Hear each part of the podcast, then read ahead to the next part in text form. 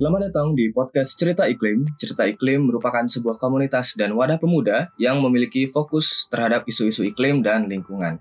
Ini merupakan episode ke-10 dari podcast Cerita Iklim.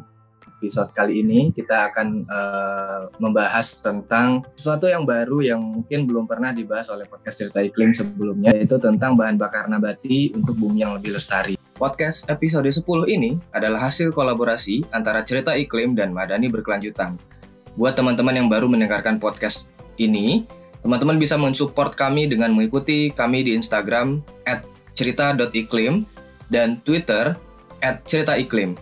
Kemudian, teman-teman juga bisa mengikuti sosial media dari Madani Berkelanjutan di Instagram madaniberkelanjutan.id dan Twitter at yayasan madani. Oke, okay, uh, eh, bersama saya di sini juga uh, sudah hadir Profesor Dr. Insinyur Budi Laksono MP. Beliau berasal dari Balai Besar Penelitian dan Pengembangan Bioteknologi dan Pemulihan Tanaman Hutan. Assalamualaikum Prof. Budi, bagaimana kabarnya Prof? Alhamdulillah baik, sehat. Semoga semua juga sehat. Prof. Budi mungkin uh, boleh menyapa dulu teman-teman cerita iklim. Oh ya, selamat pagi. Assalamualaikum warahmatullahi wabarakatuh teman-teman dari cerita iklim. Pagi ini kita akan bercerita berbagi uh, cerita tentang uh, bioenergi sebagai satu alternatif yang memang uh, mau tidak mau kita harus memikirkannya karena sejak krisis energi 2006 kita harus mencari alternatif yang renewable yang bisa diperbarui yaitu energi baru terbarukan merupakan isu global dan kita sebagai negara tropis sangat potensial untuk mengembangkannya. Baik, terima kasih Prof. Budi. Nah, seperti yang tadi sudah di-spoil oleh Prof. Budi, uh, apa yang kita akan bahas. Mungkin saya mau uh, menggali satu hal yang tadi Prof. Budi sudah sampaikan di awal gitu ya. Sebenarnya bagaimana sih Prof uh, gambaran tentang kondisi kebutuhan energi dunia gitu dan Indonesia gitu dan apa sih tren yang sekarang sedang terjadi di dunia? Ya, Kalau kita melihat perkembangan dunia terkait dengan energi, kita tahu persis bahwa pada tahun 2006 kita mengalami krisis energi global dan berdampak juga kepada Indonesia. Hampir semua bahan bakar minyak saat itu meroket harganya yang semula di bawah dua, di bawah 10 ribu di Indonesia di tingkat eceran atau di desa-desa daerah remote sudah mencapai di atas 25 ribu per liter, terutama solar. Dan kita lihat di berbagai tempat antrian truk untuk mengisi biodiesel di uh, apa namanya terminal terminal minyak kadang sampai 2-3 hari bermalam uh, sepanjang 2 3 sampai 3 km. Itu pemandangan yang saya lihat uh, di Kalimantan Selatan, Kalimantan Timur. Padahal di sana adalah pusatnya bahan bakar itulah yang terjadi di Indonesia. Uh, bagaimana dengan, dengan dengan luar negeri uh, secara global isu global masalah bioenergi ini? Ya mau tidak mau kita sudah melihat bahwa fosil semakin lama akan semakin habis karena fosil merupakan sumber energi yang tidak bisa diperbarui sehingga apabila terus kita uh, apa namanya eksploitasi sampai kita dapat menemukan kilang-kilang baru atau sumur-sumur uh, baru ya akan habis. Bahkan prediksinya di Indonesia pada tahun 2030, kalau kita tidak mendapatkan sumur baru, maka kita akan kehabisan BBM. Kita ingat tahun 9 era di era 70 sampai 80 kita menjadi raja minyak. Kita termasuk 11 negara eksportir minyak besar di dunia. Saat itu kebutuhan kita hanya sedikit, 800 ribu barel ya per hari kebutuhan BBM kita sementara produksi minyak kita sampai 1,65 juta barel per hari.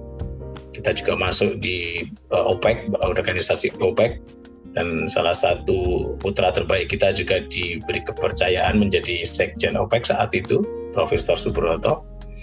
Ini karena uh, saat itu juga BBM atau uh, minyak di Indonesia menjadi sumber devisa utama nomor satu di Indonesia saat itu. Namun kita lihat pada tahun 2004 kondisi sangat berbalik. Kita yang semula menjadi eksportir minyak 11 negara terbesar di dunia, tahun 2004 kita betul-betul menjadi real importer minyak. Kita mulai mem, uh, mendatangkan minyak dari luar negeri. Dan sampai tahun uh, sampai tahun ini bahkan sudah sejak tahun 2016 kebutuhan dan produksi kita berbalik dengan kondisi tahun 70 80-an. Kebutuhan kita saat ini sekitar 1,6 juta barel per hari, sementara produksi kilang minyak kita hanya separuhnya, sekitar 880 ribu barel per hari. Apa artinya? Bahwa kita sekarang sudah impor 50 sampai 60 persen minyak untuk kebutuhan kita karena semakin banyak motor, semakin banyak mobil, semakin banyak industri dan kita lihat di berbagai kota sudah banyak kemacetan-kemacetan. Ini karena tingkat ekonomi kita juga meningkat, motor dan mobil sudah merupakan kebutuhan primer. Kalau zaman saya dulu kuliah masih jalan kaki naik sepeda ya tahun 80-an, sekarang berbalik. Kampus-kampus sudah harus menyediakan tempat parkir mobil, bahkan kos-kosan pun yang dicari yang ada tempat parkir mobil. Nah, bagaimana sikap dunia terhadap uh, menurunnya kondisi atau berkurangnya biofuel apa namanya fosil minyak dari fosil ini? Kita sudah melihat sekarang sudah uh, banyak diproduksi biofuel atau bioenergi, berupa biofuel baik itu biodiesel, bioetanol maupun bioaftur. Itulah tuntutan yang harus kita sikapi. Karena kalau mau tidak mau, kalau kita tidak menyediakan pengganti atau alternatifnya, maka ya semua kendaraan atau otomotif bahkan pesawat tidak akan bisa terbang. Saat ini kalau kita melihat kondisi COVID saja hanya karena ujian COVID satu dua tahun ini, dua tahun belakangan ini, pesawat juga tidak bisa terbang meskipun ada eh, bahan bakar minyaknya. ya, kondisi juga akan terjadi pada saat nanti bahan bakar tidak ada. Semua kendaraan, alat-alat transportasi yang membutuhkan biofuel akan berhenti. Dan ini sudah mulai berebut dunia untuk mensikapi hal ini mencari alternatif energi sebagai pengganti fosil. Misalkan di Amerika dan Brasil sekarang mereka menjadi ekspor bioetanol sebagai pengganti premium untuk kendaraan yang menggunakan premium. Uh, mereka sudah mulai mengekspor atau menjual etanol 30 E30. Sementara Indonesia juga sekarang menjadi pengguna biodiesel tertinggi di dunia dengan kebijakan pemerintah menggunakan B30, artinya biodiesel 30 persen. Ini yang tertinggi di dunia. Di dunia. Artinya apa? Bahwa Indonesia potensial untuk uh, memberikan uh, alternatif spesies yang dapat digunakan sebagai bahan baku biofuel. Dan itu yang kita sikapi, bukan hanya di Indonesia, tapi bahkan di dunia. Nah sekarang orang berlomba-lomba mencari pengganti uh, aftur dari fosil dengan menggunakan komoditas-komoditas potensial untuk bahan baku bioaftur. Itu yang terjadi saat ini. Oke, okay. Indonesia. Tapi Indonesia pasti kena dampaknya ya Pak Prof Budi ya? Yeah. Sebenarnya seharusnya pengelolaan lahan untuk uh, kebutuhan energi itu seperti apa ya menurut Prof Budi sendiri? Iya. Yeah.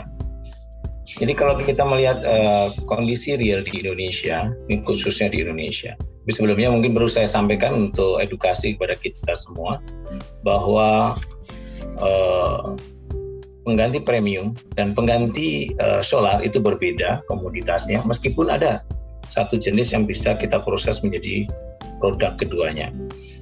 Namun pada prinsipnya untuk pengganti premium atau yang sekarang kita kenal dengan uh, Pertamax dan sebagainya itu kan berdasarkan nilai oktan sehingga itu bisa dihasilkan dari eh, jenis-jenis uh, yang mengandung uh, mengandung gula atau mengandung karbohidrat sehingga bisa diproses dengan proses fermentasi akan menghasilkan uh, etanol.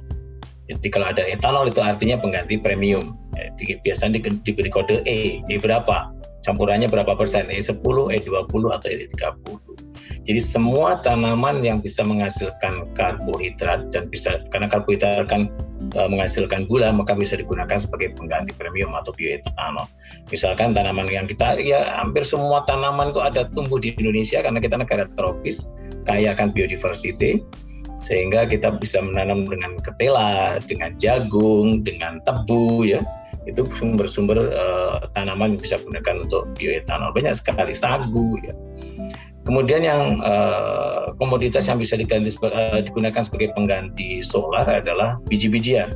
Semua tanaman yang menghasilkan biji-bijian dapat menghasilkan minyak atau lemak yang kita kenal dengan uh, biodiesel akan menghasilkan biodiesel, tapi prosesnya berbeda dengan etanol.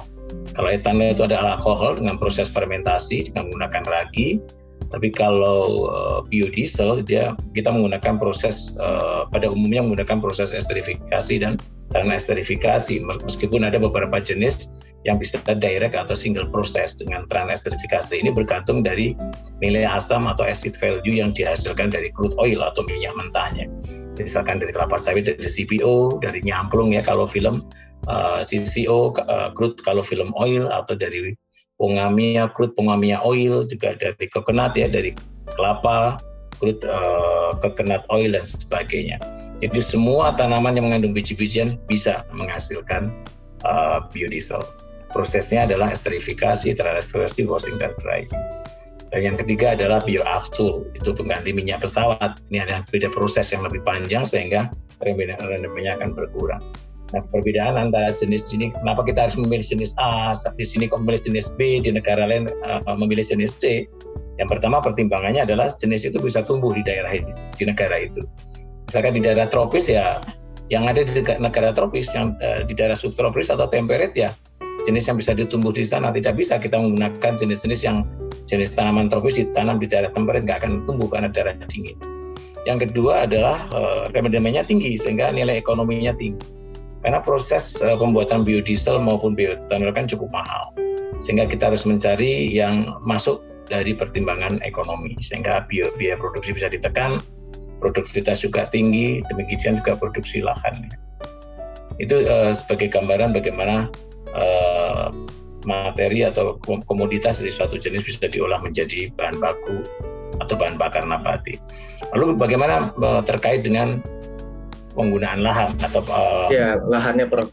Ya apa supaya uh, apa namanya bisa berkelanjutan atau lestari. Betul, betul Prof. Jadi pada prinsipnya sebetulnya untuk pengelolaan hutan, pengelolaan lahan yang berkelanjutan atau yang lestari ya paling tidak harus menunjukkan komitmen yang jelas dalam kebijakan dan praktek pelaksanaan pengelolaan hutan dan lahan yang berkelanjutan khususnya terkait tiga aspek. Ini yang perlu ditekankan ada ada tiga aspek yang bernilai penting dalam pengelolaan hutan yang dan lahan. Yang pertama adalah layak lingkungan. Layak lingkungan adalah memastikan bahwa produksi kayu, non kayu, khususnya kalau untuk biofuel biasanya non kayu dan jasa lingkungan, melalui proses yang melestarikan keanekaragaman hayati serta melindungi siklus bio uh, biogeokimia dan juga sistem ekologi hutan. Ini artinya apa? Agar pengembangan jenis-jenis yang kita pilih sebagai alternatif bahan bakar uh, minyak ini layak atau ramah terhadap lingkungan. Karena sudah banyak kita lihat beberapa jenis dikembangkan malah merusak, merusak ekosistem hutan. Karena ekspansi yang sangat berlebihan, kemudian intensifikasi penanaman yang luar biasa sehingga merusak lingkungan, misalkan karena dia menyerap banyak air, menggunakan pupuk non organik, pupuk kimia yang merusak struktur tanah, mematikan semua jasa ternik mikroorganisme yang ini berfungsi untuk menyuburkan tanah, ini juga perlu dipertimbangkan. Jadi yang pertama adalah, yang pertama paling penting adalah layak atau ramah terhadap lingkungan. Kemudian dalam pengelolaan ini yang kedua adalah bermanfaat bagi masyarakat. Ya kita tahu bahwa terutama untuk negara Indonesia pertimbangan pengelolaan hutan yang lestari adalah sekitar kita ada masyarakat. Jangan sampai jealous, jangan sampai masyarakat kecewa dengan pengelolaan hutan yang ada di sekitarnya, tapi tidak ada dampak kemakmuran atau kesejahteraan bagi masyarakat sekitar.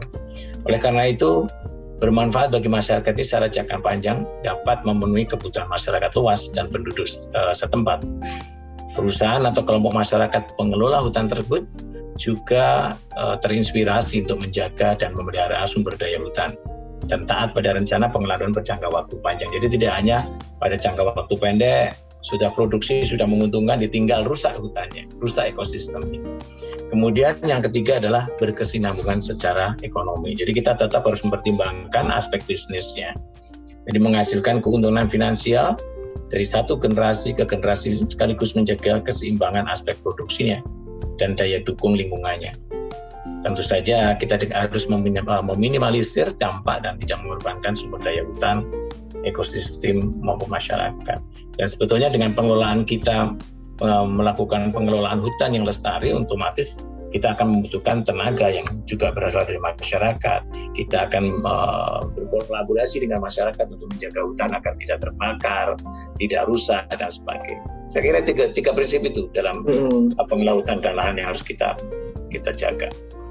Oke, okay. ya itu teman-teman uh, podcast cerita iklim. Jadi harus diingat ada tiga aspek uh, berkelanjutan dalam pengolahan hutan yang harus dipenuhi ya. Ada layak lingkungan, artinya tidak merusak lingkungan ya. Kemudian bermanfaat bagi masyarakat. Um, dalam artian ini membawa satu nilai tambah dan juga yang ketiga adalah berkesinambungan secara ekonomi. Jadi juga hutan itu ternyata boleh digunakan boleh.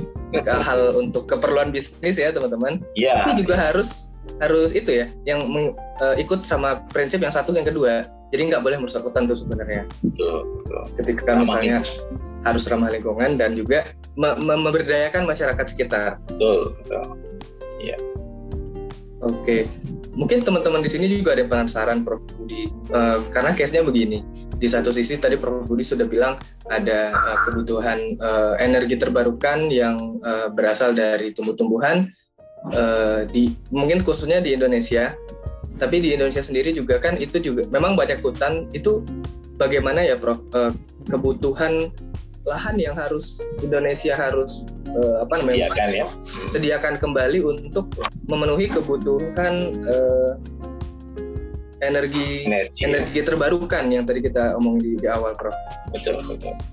Ya, jadi uh, ya tadi sudah saya sampaikan di awal kita berjumpa uh, intinya pada sejak krisis energi tahun 2006 yang ditandai dengan kelangkaan dan melonjaknya harga minyak bumi telah mendorong penduduk dunia tidak hanya Indonesia mengalihkan sumber energinya ke energi baru terbarukan yang kita kenal dengan istilah EBT energi baru terbarukan. Baru terbarukan.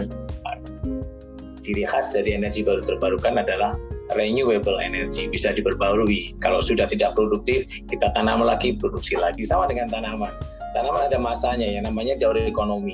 Pada saat dia tidak sudah tidak berbunga lagi, tidak menghasilkan buah, maka harus diganti, di renewable, diperbarui kembali. Kalau fosil tidak bisa, fosil itu terbentuk jutaan tahun. Dan kita sekarang hanya menikmati saja, itu prosesnya sudah sejak zaman jutaan tahun yang lalu. Seperti batu bara, batu bara itu kan fosil kayu Nah sekarang kayu kayu itu itu kayu lebih dari 100 tahun yang bisa menjadi batu bara ribuan tahun bahkan. Tapi uh, sekarang masyarakat lebih senang menanam pohon-pohon yang dipanen 6 tahun, 10 tahun dan nggak akan jadi fosil. Itu akan jadi kompos, jadi pupuk saja.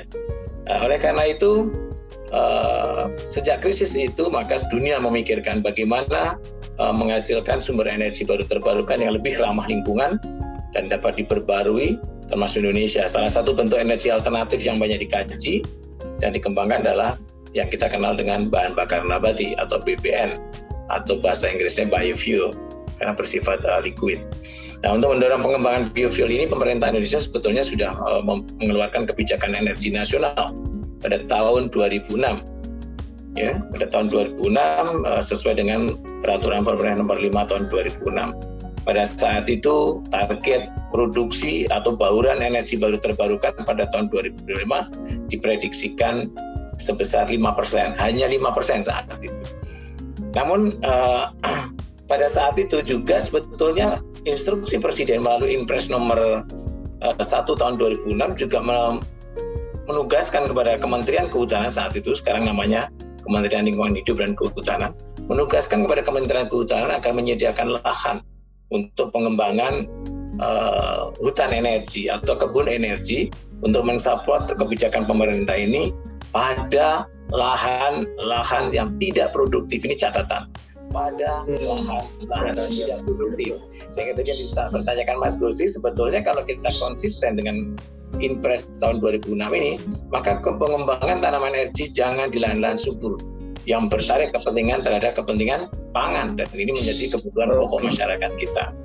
Nah, pada saat itu targetnya adalah tahun 2025 bauran energi baru terbarukan hanya 5%. Namun 8 tahun kemudian, tahun 2014 melalui peraturan pemerintah tahun 79 eh, nomor 79 tahun 2014 5% tadi target 2025 sudah berubah menjadi 23 persen yang sampai sekarang masih konsisten.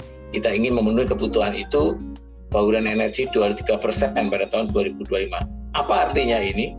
Peningkatan yang lebih dari 400 persen, lebih dari empat kali lipat dari 5 menjadi 23, ini adalah kondisi real di tempat kita bahwa fosil semakin habis. Sumur-sumur di bor tidak keluar minyaknya, yang keluar malah lumpur. Nah inilah kondisi real di tempat kita sehingga kita harus meningkatkan target bauran energi baru terbarukan ini pada tahun 2025 sebesar 25 persen dan pada tahun 2050 sebesar 31 persen. Nah sampai tahun ini 2021 2021 target 4 tahun lagi ini baru baru separuhnya untuk mencapai target 23 persen kita masih 11 persen saja, 11 sampai 12 persen.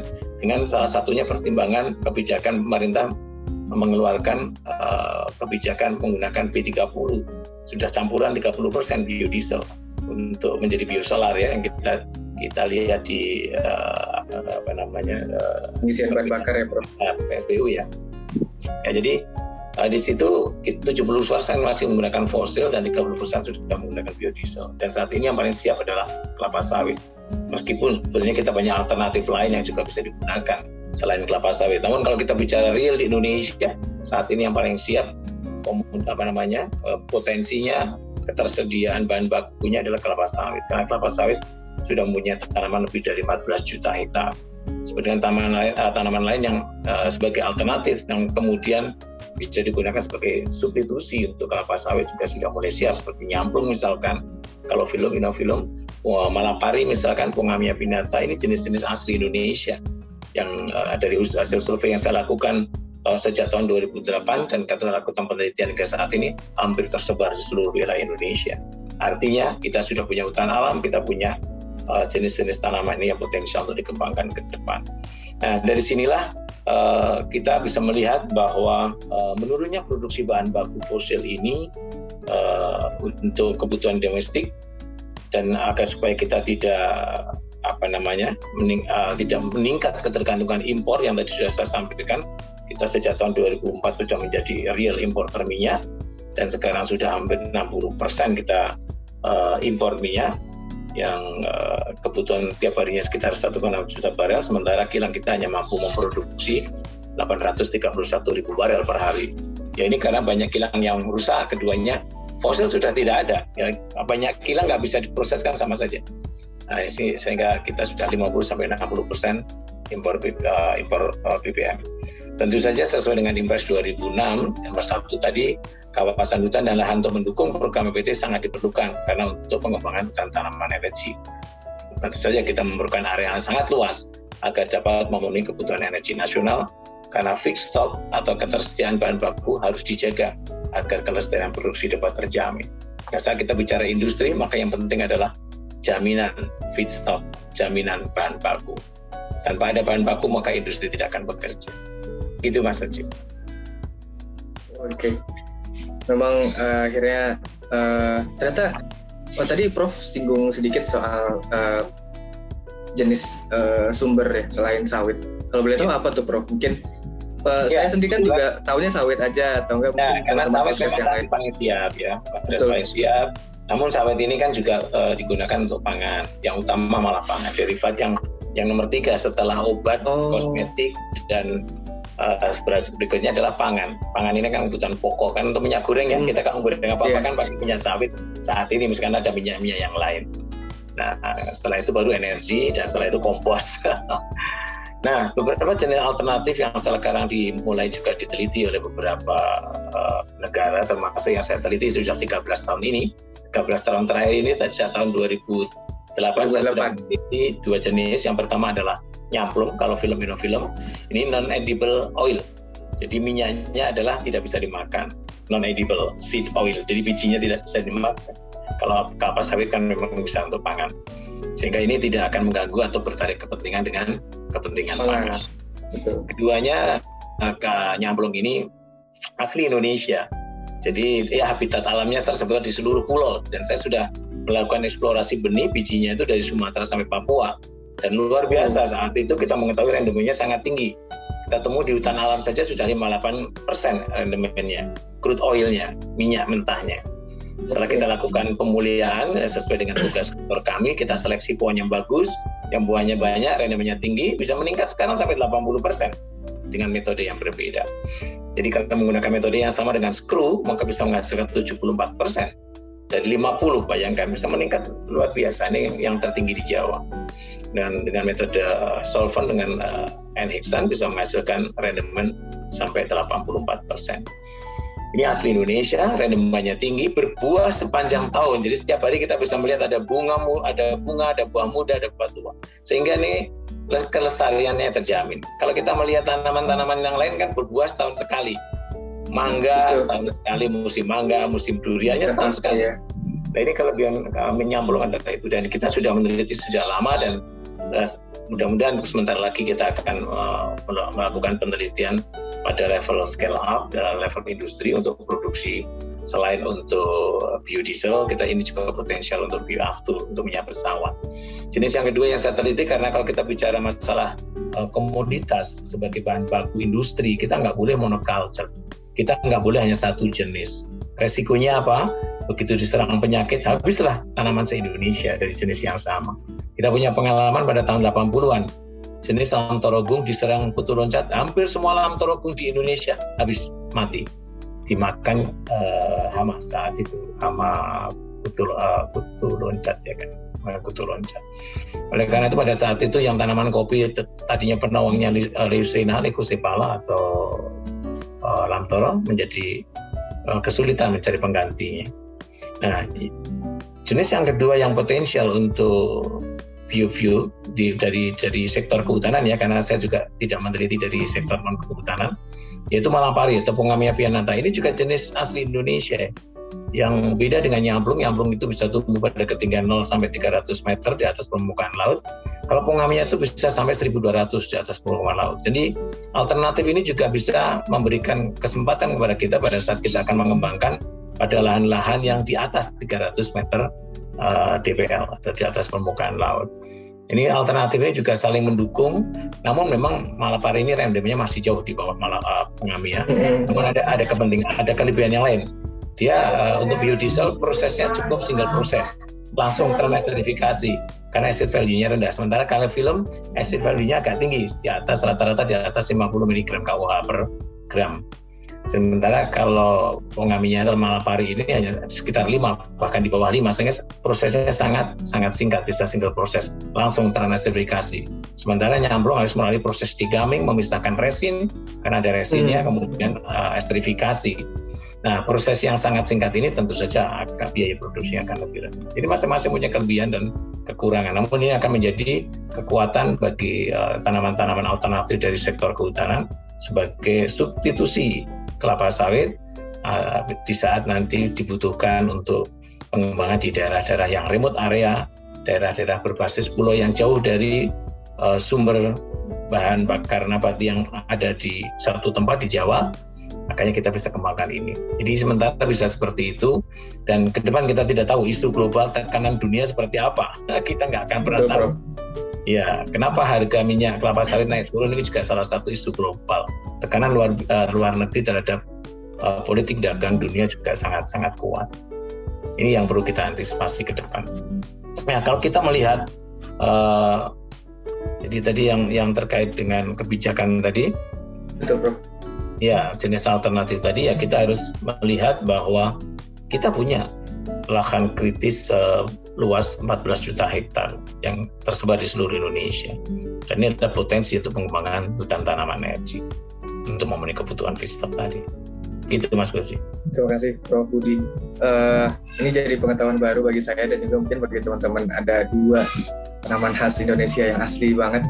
Ini Prof. Budi udah ya. meneliti, udah berdedikasi dari tahun 2008 uh, ya. dan ternyata itu jadi peluang yang sangat bagus gitu Prof ya. daripada ya. tidak hanya sawit ya dan memang untuk feedstock itu uh, Prof Budi bilang tidak boleh monoculture karena sangat berisiko kalau kalau uh, akhirnya gagal panen atau uh, rusak betul. oleh satu hama dan lain-lain. Iya betul.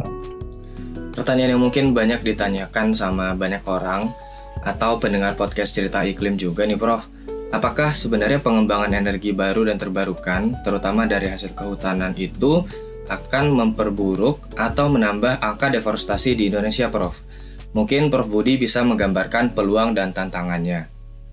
Ya, kita eh, tadi sudah saya sampaikan, tentu saja eh, dalam pengembangan kebun energi, itu kita akan mengembangkan eh, bio bioenergi atau biofuel berarti kan berdasarkan berbasis komoditas atau tanaman. Oleh karena itu tentu saja dalam pengembangan hutan energi untuk memenuhi target konsumsi biodiesel pada tahun 2025 atau pada tahun 2030 sampai 2050 seharusnya kita tetap berpegang pada instruksi Presiden nomor 1 tahun 2006 yaitu pemanfaatan lahan hutan terutama pada area yang tidak produktif sehingga tentu saja tidak tidak akan menambah resiko deforestasi. Karena justru kita akan menghijaukan membuat uh, lahan-lahan tidak produktif menjadi produktif. Masyarakat yang tidak bisa bekerja menjadi menambah, uh, dapat lapangan pekerjaan mendapatkan penambahan penghasilan dari situ dan yang kedua tadi uh, tiga aspek dasar yang sangat penting dalam pengelolaan hutan dan lahan juga harus kita terapkan layak lingkungan, bermanfaat bagi masyarakat dan berkesan uh, berkesinambungan secara ekonomi.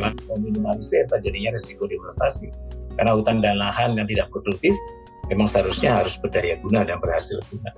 Jadi justru kita akan sebaliknya melakukan restorasi bekas tambang kita reklamasi, bekas uh, kebakaran kita rehabilitasi, lahan-lahan yang kritis yang rusak karena bencana kita uh, perbaiki kembali, kita lakukan reforestasi, penghijauan kembali. Dan kalau kita menggunakan tanaman-tanaman energi maka akan bersifat uh, menguntungkan uh, karena bersifat multiguna dan multifungsi. Jadi di situ kita bisa menghijaukan lahan, menambah oksigen karena akan uh, menyimpan karbon, kemudian uh, juga bisa menghasilkan energi. Jadi banyak banyak multifungsi atau multipurpose yang uh, spesies yang bisa kita kembangkan sehingga selain menghijaukan akan menghasilkan uh, nilai ekonomi yang tinggi. Dan kalau kita melihat di Permen LHK tahun 300 uh, nomor 306 tahun 2018 terhadap lahan kritis tadi ini sudah dipetakan sekarang uh, terdapat 14 juta hektar uh, lahan kritis di Indonesia yang bisa kita gunakan untuk pengembangan tanaman energi. Kemudian komitmen kita, komitmen Indonesia untuk merehabilitasi hutan uh, hingga tahun 2030 dalam dokumen strategi implementasi Nationally Determined Contribution atau NDC, maka sebetulnya tujuan tersebut dapat disinergikan akan mendapatkan keuntungan ganda yaitu ya, tadi yang saya sampaikan yaitu rehabilitasi atau reforestasi hutan dan kedaulatan energi nasional. Jadi menggunakan Eh, tanaman-tanaman uh, uh, untuk rehabilitasi dan reforestasi menggunakan tanaman energi, maka kita juga akan mendukung program pemerintah di dalam kedaulatan energi nasional. Jadi semua kembali kepada strategi dan kebijakan pemerintah dalam menyusun program uh, uh, RUEN ya, yang kita kenal dengan program RUEN ya. Kemudian uh, pengalaman yang telah terjadi dalam kesalahan pengelolaan hutan dan lahan pada tahun-tahun sebelumnya. Jadi kita tahu dulu HPH dibuka tahun 70, keran HPK HPH dibuka tahun tahun 70. Tapi 20 tahun kemudian 1990 itu sudah habis. Kita pernah mengalami deforestasi tertinggi di dunia dengan rata-rata dua setengah juta hektar per tahun. Itu yang pernah kita alami. Padahal sebetulnya pada saat itu tahun 70 sampai 80 sampai 90 kita juga uh, menghasilkan sumber devisa kedua setelah minyak ya, kehutanan itu. Tapi sekarang sebaliknya, kehutanan harus melakukan rehabilitasi karena tidak bisa memenuhi kebutuhan itu. Saya kira itu sehingga kita uh, harus uh, menjadikan pelajaran-pelajaran sebelumnya sebagai uh, pengalaman yang berharga dalam membuat kebijakan nasional khususnya untuk energi. Nah, itu, Mas. Terima kasih banyak uh, jawaban dari Prof. Budi. Ternyata um, karena awalnya saya berpikirnya begitu, Prof. Uh, wah ini peluang, uh, maksudnya mungkin nanti menggunakan lahan-lahan hutan untuk kebutuhan hmm. energi gitu. Yeah. Tapi ternyata dari penjelasan Prof Budi ada sekitar 14 juta hektar yeah. Iya. uh, lahan kritis yang itu ternyata nanti dengan proses uh, dari ilmu kehutanan itu bisa di diperbaiki bisa, ya Prof. Ya orang-orang kuliah di kehutanan kan tugas yeah. utamanya menanam, menghijaukan. Dan itu komitmen kita terhadap dunia. Di dalam NDC, dokumen NDC itu 2030 itu harus semua di, dihijaukan. Pertama adalah untuk stok karbon, ya, untuk eh, paru-paru dunia, menyediakan oksigen bagi hmm. dunia. Yang kedua ya supaya tidak terjadi uh, deforestasi. Jadi ini komitmen kita kepada dunia melalui dokumen NDC tadi. Jadi harusnya kita tidak main-main. Nah di sinilah eh, tantangan kita bagaimana kita bisa menghijaukan. Dan targetnya 2030, berapa tahun lagi? Hanya 9 tahun lagi. Iya, iya 9 tahun. Nah kalau 14 juta hektar itu kecil. Nah kalau HTI tahu ya, hutan tanaman industri, ya, tanaman industri hmm. yang dikelola oleh perusahaan-perusahaan nanti di Indonesia, satu perusahaan itu arealnya sekitar ya dulu masih luas ya, ada yang 250 juta hektar, ada yang 100 juta hektar. 400 juta hektar kan kecil sekali. Mereka untuk untuk bisnis mampu. Dalam satu tahun target tanamannya misalkan hanya sekitar 250 ribu. Ya 10 tahun sudah 25 dua setengah juta dan satu perusahaan Nah kalau kita untuk seluruh Indonesia banyak tangan, banyak dinas kehutanan, banyak litbang harusnya bisa. 14 juta yeah. hektar kecil dibandingkan HTI yang dikelola oleh satu perusahaan saja. Harusnya 14 juta itu ibaratnya dengan uh, kementerian dan juga uh, iya. Peneliti kan dan juga kita ada, banyak pihak. Ada ya. dinas, ya. dinas kehutanan, di setiap itu provinsi kayak, ada dinas kehutanan. Di bawah itu. dinas kehutanan ada KPHPH, Kesatuan Pengelola Hutan. Ya, kayak keroyokan gitu ya Prof ya? Ya, area hutan sekarang sudah dibagi habis pengelolaannya oleh KPH. KPH tahu ya kenalnya istilah KPH KPH yang dulu hanya ada di perhutani di Jawa, sekarang diterapkan di luar Jawa. Maksudnya agar supaya semua hutan terbagi habis pengelolaannya. Kalau dulu kan serahkan HPH, serahkan data itu ada yang overlap. Siapa yang akan memonitor? Sekarang sudah ada KPH. Harusnya uh, semua termonitor. Berarti secara pengelolaan sudah jauh lebih baik dan tinggal nanti masing-masing pengelola yang bertanggung jawab itu memanfaatkan yeah. hutan sesuai dengan fungsinya ya, Prof. Ya, ya seringnya kan kayak gitu. Setelah rusak baru sadar, oh harusnya begini. ya mungkin peraturan dulu sudah ada, cuma kan banyak yang tidak mentaati peraturan sehingga yang terjadi adalah kerusakan. Ya 70 sebelum tahun 70 tanah alam kita nggak pernah disentuh utuh untuk paru-paru dunia. Bahkan Belanda waktu di Indonesia pun saat itu ya tidak tidak merusak hutan alam yang yang dikelola kan di Jawa saja Jati dan Pinus tapi di luar Jawa hutan alam didiamkan begitu kan HPH dibuka tahun 70 hanya dalam waktu 20 tahun hutan kita hancur habis tugas kita sekarang adalah menanam ya memang juga um, kebijakan dari pemerintah yaitu itu mem, apalagi dalam hal yang berkaitan dengan lingkungan hidup tadi yeah. Prof bilang dari tahun 70 sampai 90 itu kan waktu yang tidak sebentar sih sebenarnya Prof ya yeah. tapi kayak yeah. kok telat gitu nyadarnya gitu Memang ya aturan aturan saat itu banyak ya sudah ada hmm. istilahnya dulu ada TPI ya sistem sivikulturnya TPI tebang pilih Indonesia yang boleh ditebang hanya pohon-pohon di atas 50 tapi kayak yang prakteknya semua di iya, habis. Diganti peraturannya lagi TPPI tebang pilih uh, apa namanya? TPPI tebang pilih apa namanya sampai lupa. Ya hanya diperbaiki namanya. Isinya hanya sampai yang penting pelaksanaannya dan pengawasannya yang sangat sangat uh, lemah sehingga Betul. banyak penyimpangan-penyimpangan. Akhirnya hutan habis. Tapi yang dulu lebih dari 500 areal uh, konsesi diberikan kepada pengusaha habis sekarang HPH. Karena habis tidak bisa menghijaukan kembali dan jaminan reboisasi DJR tidak dikembalikan hanya uh, menjadi simpanan negara. Dan sekarang penggantinya dari area konsesi HPH adalah HTI hutan tanaman industri sekarang perusahaan harus menanam tapi mereka kan menanam juga nggak juga nggak mau rugi. Sementara kehutanan adalah tanaman berdaur panjang. Resikonya sangat tinggi. Investasi yang sangat berisiko adalah perusahaan kehutanan. Kalau pertanian tiga bulan sudah menghasilkan. Kalau kita belum 10 tahun belum ada hasilnya. Jadi selama 10 tahun kan kita harus investasi terus. Bayar gaji beli infrastruktur memperbaiki infrastruktur, membuat infrastruktur, membuat apa mendatangkan berbagai perlengkapan mekanik dan sebagainya. Baru setelah 10 tahun menghasilkan ya setelah tanamannya jadi. Itu kalau jadi, kalau belum panen terus kebakar, belum panen terus mencuri, ya ini kan resiko yang sangat tinggi di Indonesia. Atau diserang hama dan penyakit, ada bencana. Sehingga banyak HTI pun yang akhirnya kolaps, tidak berlanjut, belum sempat panen sudah berhenti. Ya, tantangannya juga sangat banyak. kepada planning ya, kematangan planning, perencanaan dan juga uh, konsistensi di dalam.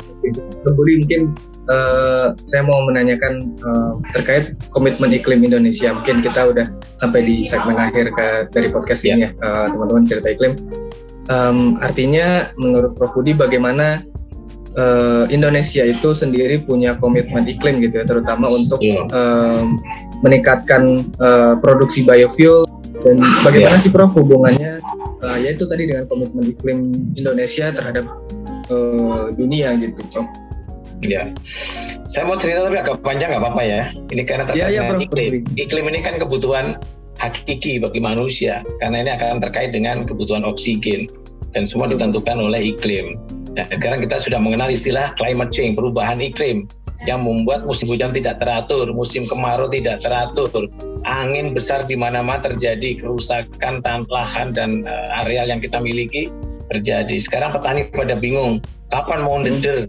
Sekarang kok kemarau terus, gak hujan-hujan. Tahun berikutnya, ini kapan kita mau panen? Kok hujan, hujan terus, terus. terus. Nah, ini terjadi karena perubahan iklim. Dan ini sebenarnya sudah diingatkan bahwa kerusakan bumi ini bergantung manusianya juga. Kita sudah diberi anugerah seperti ini, tapi tidak bisa mengelola dengan baik seperti yang kita ceritakan tadi, yang kita diskusikan tadi, akhirnya hutan menjadi rusak. Eh, bumi menjadi rusak, bencana ada di mana-mana, berbagai tipe bencana, gunung meletus, gempa bumi, tsunami, angin puting beliung. Dulu kita nggak mengenal ada yang puting beliung di Jogja, sekarang hampir tiap minggu ada puting beliung, semua rusak, rumah diangkat, pohon-pohon di kantor saya yang sudah umur 25 tahun tumbang semua. Coba hanya satu sentilan satu menit saja semua hancur. Jadi saya mau cerita begini terkait dengan iklim, komitmen kita terhadap iklim. Uh, tadi sudah saya ceritakan terkait dengan NDC ya. NDC kan komitmen kita dengan, dengan dunia untuk memperbaiki uh, bumi di Indonesia. Jadi komitmen Indonesia dalam dokumen strategi implementasi NDC menguraikan bahwa transisi Indonesia menuju masa depan yang rendah emisi dan berketahanan iklim mengacu pada kesiapan Indonesia dalam menurunkan emisi gas rumah kaca atau GRK yang kita kenal dengan GRK gas rumah kaca sebesar 6, 26 persen. Ini nggak main-main. 26 persen itu tinggi sekali itu pada tahun 2020 dengan kemampuan sendiri. Jadi, rencana itu sudah ditetapkan tahun 2020 dengan kemampuan sendiri. Artinya apa? Bahwa kita akan mengusahakan perubahan penurunan gas uh, gas rumah kaca itu sebesar 26 persen. Nah, NDC itu tadi disusun untuk meningkatkan aksi dan kondisi yang mendukung pencapaian tujuan yang lebih ambisius. Jadi setelah tahun 2020 kita sudah memasuki ini sebetulnya setelah 2020 yang akan berkontribusi dalam upaya untuk mencegah kenaikan temperatur global di bawah 2 derajat Celcius. Jadi kalau sekarang kita suhu udara sudah mencapai 30, mestinya kita akan turunkan 2 derajat per tahun. Nah, apakah kita mampu Kemudian mengejar upaya membatasi kenaikan temperatur global satu setengah derajat Celcius dunia. Apa kamu bisa komitmen bersama seperti itu eh, dibandingkan pada masa-masa perang industri karena pada saat itu uh, kita juga mengalami kondisi yang ideal sebelum ada industri karena kerusak perubahan iklim salah satunya juga dari sektor industri. Nah dalam upaya tersebut sesuai dengan kewajiban atau komitmen negara dalam NDC telah direncanakan aksi-aksi mitigasi dan adaptasi perubahan iklim sebagai aksi yang terintegrasi untuk membangun ketahanan dalam menjaga sumber daya pangan, air, dan energi. Jadi di situ sudah masuk di komitmen kita bahwa semua itu juga untuk energi, salah satunya untuk energi, air dan juga pangan. Nah, dalam dokumen tersebut Indonesia telah berkomitmen untuk menurunkan emisi gas rumah kaca melalui mitigasi pada tahun 2030 sebesar 29 persen. Dengan kemampuan sendiri dan sampai dengan 41 persen bila dengan dukungan internasional dibandingkan dengan tanpa aksi mitigasi atau business as usual, dalam edisi dijelaskan tentang lima kategori sektor dan proporsi kontribusinya dalam upaya menurunkan emisi gas rumah kaca 29% tadi. Jadi dari uh, apa namanya business as usual pada tahun 2030. Ya ini persentasenya nih. Yang pertama adalah kehutanan sebesar 17,2 persen. Kemudian energi 11 persen. Ini prioritas yang bisa menekan memperbaiki kondisi iklim ini ya kehutanan untuk penghijauan energi ya, dengan tanaman energi kebutuhan dunia kemudian pertanian itu hanya 0,32 persen karena dia tanaman semusim tanamannya kecil nggak bisa menyumbang banyak karbon industri hanya 0,1 persen ya untuk perbaikan mengurangi asap dan sebagainya dengan menggunakan bahan baku energi, energi yang ramah lingkungan dan dari limbah apalagi hanya sekitar 0,8 persen. Nah, sedangkan untuk adaptasi komitmen Indonesia meliputi peningkatan ketahanan ekonomi. Tadi ya, prinsip-prinsip pengelolaan hutan sudah masuk. Ketahanan sosial dan sumber penghidupan, pangan, serta ketahanan ekosistem dan lanskap selain juga pengkondisian untuk ketahanan iklim. Jadi semua adalah uh, komitmen kita terhadap perubahan dan ketahanan iklim. Artinya ada artinya apa? Bahwa dengan peningkatan penggunaan biofuel yang berbasis tanaman atau nabati akan meningkatkan penghijauan dan rehabilitasi lahan-lahan tidak produktif menjadi lahan-lahan yang produktif yang bernilai ekonomi tinggi. Selain meningkatkan ketahanan dari berbagai sektor terkait yang saya sampaikan tadi, ya ketahanan ekonomi, ketahanan sosial, ketahanan energi, ketahanan ekosistem dan sebagainya. Itu komitmen kita terhadap uh, iklim. Baik, Prof. Nah, ini juga, juga jadi informasi yang terbarukan ya, uh, maksudnya uh, masih hangat nih informasi dari Prof Budi adalah soal uh, komitmen iklim Indonesia 26 persen kita ya, dan itu sudah ada di dalam dokumen NDC dan kita sudah kirim ke dokumen NDC. Iya, betul Prof. Uh, terkait dengan uh, yang tahun 2030 ya, targetnya adalah 29 persen. Uh, iya. Tadi Prof Budi sampaikan. Um, kalau boleh tahu sekarang update-nya bagaimana, Prof? Um, ya itu target. seperti tadi target target kita target kita ini kan memang baru perencanaan sejak tahun 2020 kan baru satu tahun oh begitu jadi setelah ya. 2020 baru action akan dilakukan salah satunya tadi 14 juta hmm. hektar yang lahan kritis tadi yeah. 2030 kan akan kita hijaukan itu komitmen yang harus kita lakukan jadi nanti dibagi-bagi tiap tahun targetnya berapa tinggal dibagi saja provinsi hmm. ini berapa hektar provinsi ini berapa hektar ada ada 34 provinsi Ya seperti itu realisasi. Seperti misalkan energi. Energi kita mengejar 2025 sebesar baurannya sebesar 23 persen. Dari biofuel baru tercapai separuhnya 11 persen. Masih ada waktu tiga tahun untuk mengejar itu. Jadi seperti itu. Kita tetap berkejar-kejaran dengan target-target yang kita kita canangkan. Ya seperti tadi lahan kritis 2030 habis nol. Energi 2025 23 persen tercapai. Sekarang sudah 11 sampai 12 persen. Kenapa ada kebijakan B30 itu kan mengejar itu salah satu. Dan ini bisa bisa jam bisa jumping, bisa meluncat kalau kita memang komitmennya tinggi tergantung pemerintah bagaimana memberikan mandatori terhadap sektor-sektor terkait. Ya. Baik, baik, baik. Sangat jelas sekali ini uh, penjelasan dari Prof. Budi. Um, baik, gak kerasa mungkin kita sudah lumayan banyak obrolan dan tentu saja banyak sekali uh, seru banget gitu bro uh, banyak sekali iya. informasi atau update atau pengetahuan yang mungkin uh, saya rasa itu adalah bid ya saya yakin itu adalah bidang keahliannya Prof Budi dan juga Prof Budi menyampaikan ini ke masyarakat umum jadi saya rasa teman-teman pendengar itu bisa dapat informasi baru mendapat ilmu yeah. baru terkait dengan hmm. ke kehutanan atau enggak uh, dalam hal uh, bioenergi yang tadi kita bahas di awal. Yeah. Prof Budi sebagai closing um, saya mau dengar uh, apa closing remarks yang ingin Prof Budi sampaikan terhadap uh, ke, ke pendengar gitu, lebih terutama ke yeah. pendengar. Ya, rekan-rekan uh, pendengar cerita iklim yang uh, saya banggakan. Uh, sebagai closing remarks, saya pikir kita uh, semua tahu Indonesia dikenal sebagai negara mega biodiversitas. Mega biodiversitas artinya kita uh, mempunyai kekayaan flora dan fauna nomor dua di dunia setelah Brazil. Nah, ini artinya kekayaan tersebut menjadi alasan utama mengapa biodiversitas atau keanekaragaman hayati di Indonesia adalah aset jangka panjang yang perlu terus kita pelajari, kita gaji, dan kita teliti untuk kesejahteraan bangsa.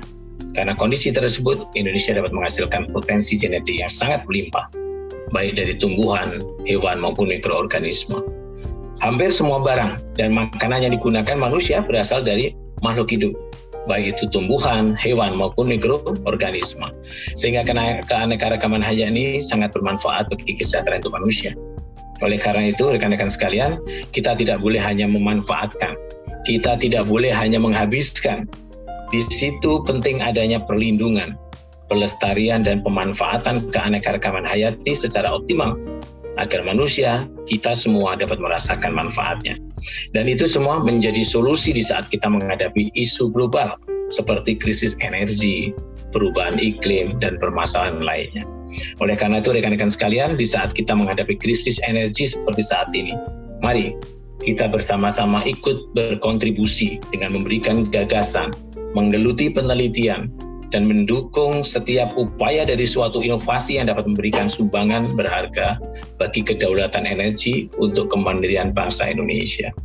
Hal ini karena energi menjadi salah satu kebutuhan pokok manusia dan menjadi motor penggerak ekonomi bangsa yang harus kita jaga ketersediaannya dan juga kelestariannya. Agar apa? Agar dapat memenuhi kebutuhan dan meningkatkan kesejahteraan masyarakat dan juga untuk generasi penerus bangsa, anak-anak dan cucu-cucu kita kelak. Semoga kita bisa melakukannya. Baik, terima kasih banyak closing remarks dari Pak Budi itu menandakan uh, podcast uh, cerita iklim uh, yang membahas tentang episode um, nabati, ya. oh sorry uh, bahan bakar nabati dan juga dalam kaitannya dengan uh, pengelolaan hutan yang lebih lestari. Um, terima kasih banyak Prof Budi sudah banyak uh, berbagi ke kita teman-teman. Um, uh, saya rasa saya harap uh, teman-teman pendengar itu dapat informasi baru, uh, mendapatkan ilmu baru atau um, ya sesuatu yang baru dan mudah-mudahan ini harus di share ya Prof Budi ya. Boleh. nah, maksudnya teman-teman yang ngedenger nih harusnya uh, nge-share informasi podcast cerita iklim. Oh, dan ada yang oh, iya, supaya nah, nanti, tadi uh, apabila membutuhkan informasi-informasi lebih dalam terkait tadi alternatif dari hutan masalah nyamplung, palapari, uh, sudah banyak uh, tulisan-tulisan saya terkait dengan uh, energi, bioenergi itu itu dan sudah lebih dari 20 publikasi baik nasional maupun internasional yang sudah uh, saya tulis untuk itu. Kalau memang memerlukan bisa hubungi saya di nomor HP atau WhatsApp yang saya miliki. Oke, nah itu juga um, mungkin podcast cerita iklim bisa jadi wadah untuk uh, menjembatani teman-teman ya. Mungkin ada yang sangat in dengan um, kehutanan atau misalnya energi terbarukan, nanti bisa menghubungi Prof. Budi. Uh, atau enggak nanti kepo-kepo dulu nih apa tulisan atau artikel yang pernah Prof. Budi bikin. Jadi oh. risetnya makin banyak. iya. Karena anak muda sudah anak muda sudah jago nge-googling Prof. Budi ya. Iya betul. ya cari artikel ya di googling ditulis saja Budi Laksono nyamplung atau Budi Laksono bioenergi nanti kan keluar. iya, sangat mudah sekali. Semua ada di ResearchGate Budi Laksono. Semua publikasi. Semua publikasi ResearchGate. Um, baik, terima kasih banyak uh, Prof Budi atas uh, waktunya uh, untuk kita ngobrol pagi ini. Um, sebagai penutup, saya mungkin ingin uh, menyampaikan uh, apa ya Poin-poin penting yang saya rasa uh, menjadi inti dari percakapan saya dengan Prof. Budi. Yang pertama adalah tentang tiga aspek um, keberlanjutan lingkungan hidup. Pertama layak lingkungan, um, bermanfaat bagi masyarakat dan berkesinambungan secara ekonomi. Kemudian dari dalam hal um, energi bauran ya uh, itu sudah uh, ditargetkan mencapai 23 persen ya di tahun 2025. Namun sampai sekarang itu masih uh, dalam tahap progres. Mudah-mudahan kita berharap target target-target dari pemerintah dan juga uh, seluruh elemen masyarakat itu juga bisa ter, ter uh, tercapai gitu teman-teman. Uh, kemudian ada tadi uh, tanaman nyamplung dan malapari Uh, ini saya belum pernah lihat sebenarnya Prof. Nanti bisa di Google sama yeah. teman-teman Nyamplung dan Malapari. Itu adalah juga sum, salah satu sumber energi baru dan terbarukan dari aspek kehutanan yang sangat potensial seperti yang tadi Prof. Budi juga sudah ceritakan ke kita teman-teman. Um, terkait dengan lahan, jadi tidak ada kekhawatiran sebenarnya uh, bagaimana lahan ini um, takut akan deforestasi karena tadi salah satunya Prof. Budi sudah bilang ada loh 14 juta hektar lahan yang tidak produktif atau rusak bisa dibilang dan itu menjadi komitmen NDC uh, eh, terutama bagi kementerian dan juga uh, uh, apa namanya uh, peneliti untuk mencoba merehabilitasi lagi untuk membuat lahan itu menjadi lahan yang produktif. Jadi nggak perlu tuh nebang pohon atau buka lahan yang baru gitu kita harapkan. Dan yang paling penting lagi adalah soal kebijakan. Dan tadi Prof. Budi sudah jelaskan kebijakan um, target-target uh, dari pemerintah dan komitmen iklim kita bersama. Um, tidak hanya pemerintah saya kerasa semua pihak termasuk teman-teman yang mendengarkan podcast cerita cerita iklim. Mulailah untuk berkomitmen dengan share podcast ini jadi promosi sendiri ya Prof ya nggak apa-apa Baik, saya rasa itu uh, akhir perbincangan saya dengan Prof Budi. Mudah-mudahan di lain kesempatan saya bisa berbincang kembali dengan Prof Budi senang banget uh, hari ini. Baik, terima kasih atas uh,